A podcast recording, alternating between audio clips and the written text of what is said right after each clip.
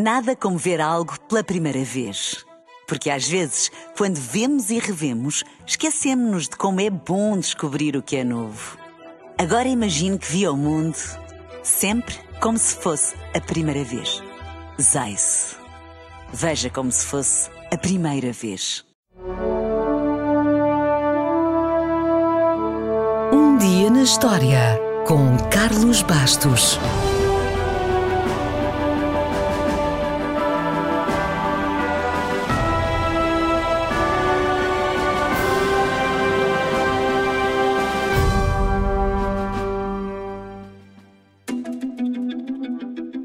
A 17 de maio de 1792, 24 comerciantes criaram a Bolsa de Valores de Nova York, junto ao que é atualmente o número 70 de Wall Street.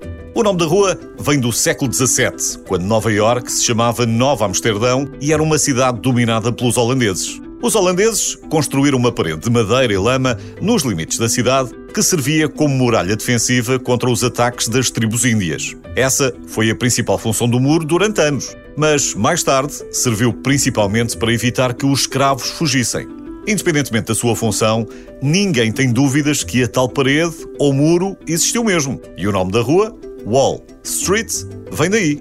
Ora, era precisamente nessa rua que os intermediários financeiros e os especuladores se encontravam para negociar informalmente por baixo de uma árvore, um plátano, até ao dia em que resolveram que precisavam de um edifício mais digno. A partir daí, o mundo mudou. No entanto, as coisas nem sempre correram bem.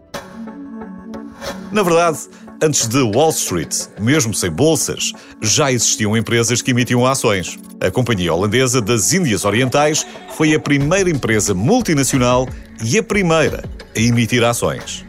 É verdade que os acionistas não tinham muita influência. A empresa era controlada pelos seus gestores, porém, os acionistas foram amplamente recompensados. Os dividendos anuais rondavam, em média, os 16% durante toda a primeira metade do século XVII. Nestas coisas de dinheiro, os holandeses, que tinham recebido os judeus portugueses de braços abertos, andaram sempre muito à frente. Só que nem tudo foi lucro. O primeiro crash também foi por culpa dos holandeses. Dos holandeses e das tulipas. As tulipas eram muito apreciadas e passaram a ser muito procuradas, o que levou, evidentemente, ao aumento dos preços. Com o passar dos anos, os preços aumentaram cada vez mais, tornando o comércio de bulbos de tulipas bastante lucrativo. Então, pessoas de todas as classes sociais vendiam casas, carroças, propriedades, enfim, tudo para investir em tulipas. E por volta de 1635 surgiram contratos de futuros para negociar os bulbos antes mesmo da colheita. Dois anos depois, devido a diversos fatores, houve uma perda de confiança nesses títulos, levando muitos a uma corrida para o resgate dos seus investimentos.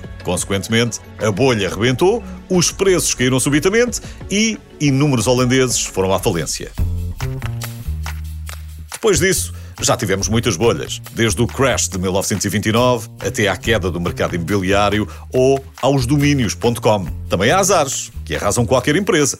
Em 2005, um corretor inexperiente de um banco japonês tentou vender uma ação da Jcom por 640 mil ienes. Só que fez a coisa ao contrário e acidentalmente vendeu 640 mil ações por um iene cada. Depois, há os maus negócios. Por exemplo, Ronald Wayne, que foi o terceiro cofundador da Apple, juntamente com Steve Wozniak e Steve Jobs, achou que o investimento não era muito bom. Ele não viu o futuro na empresa e rapidamente vendeu a sua participação de 10% por 800 dólares. Hoje, por baixo, os seus 10% valeriam mais de 35 mil milhões. E já que falámos na Apple, para terminar, diz que durante a gestão de Gil Amilio, as ações caíram a pique e atingiram o menor valor em 12 anos. Ao que parece, a queda foi causada pela venda do dia para a noite de um milhão e meio de ações por parte de um anónimo.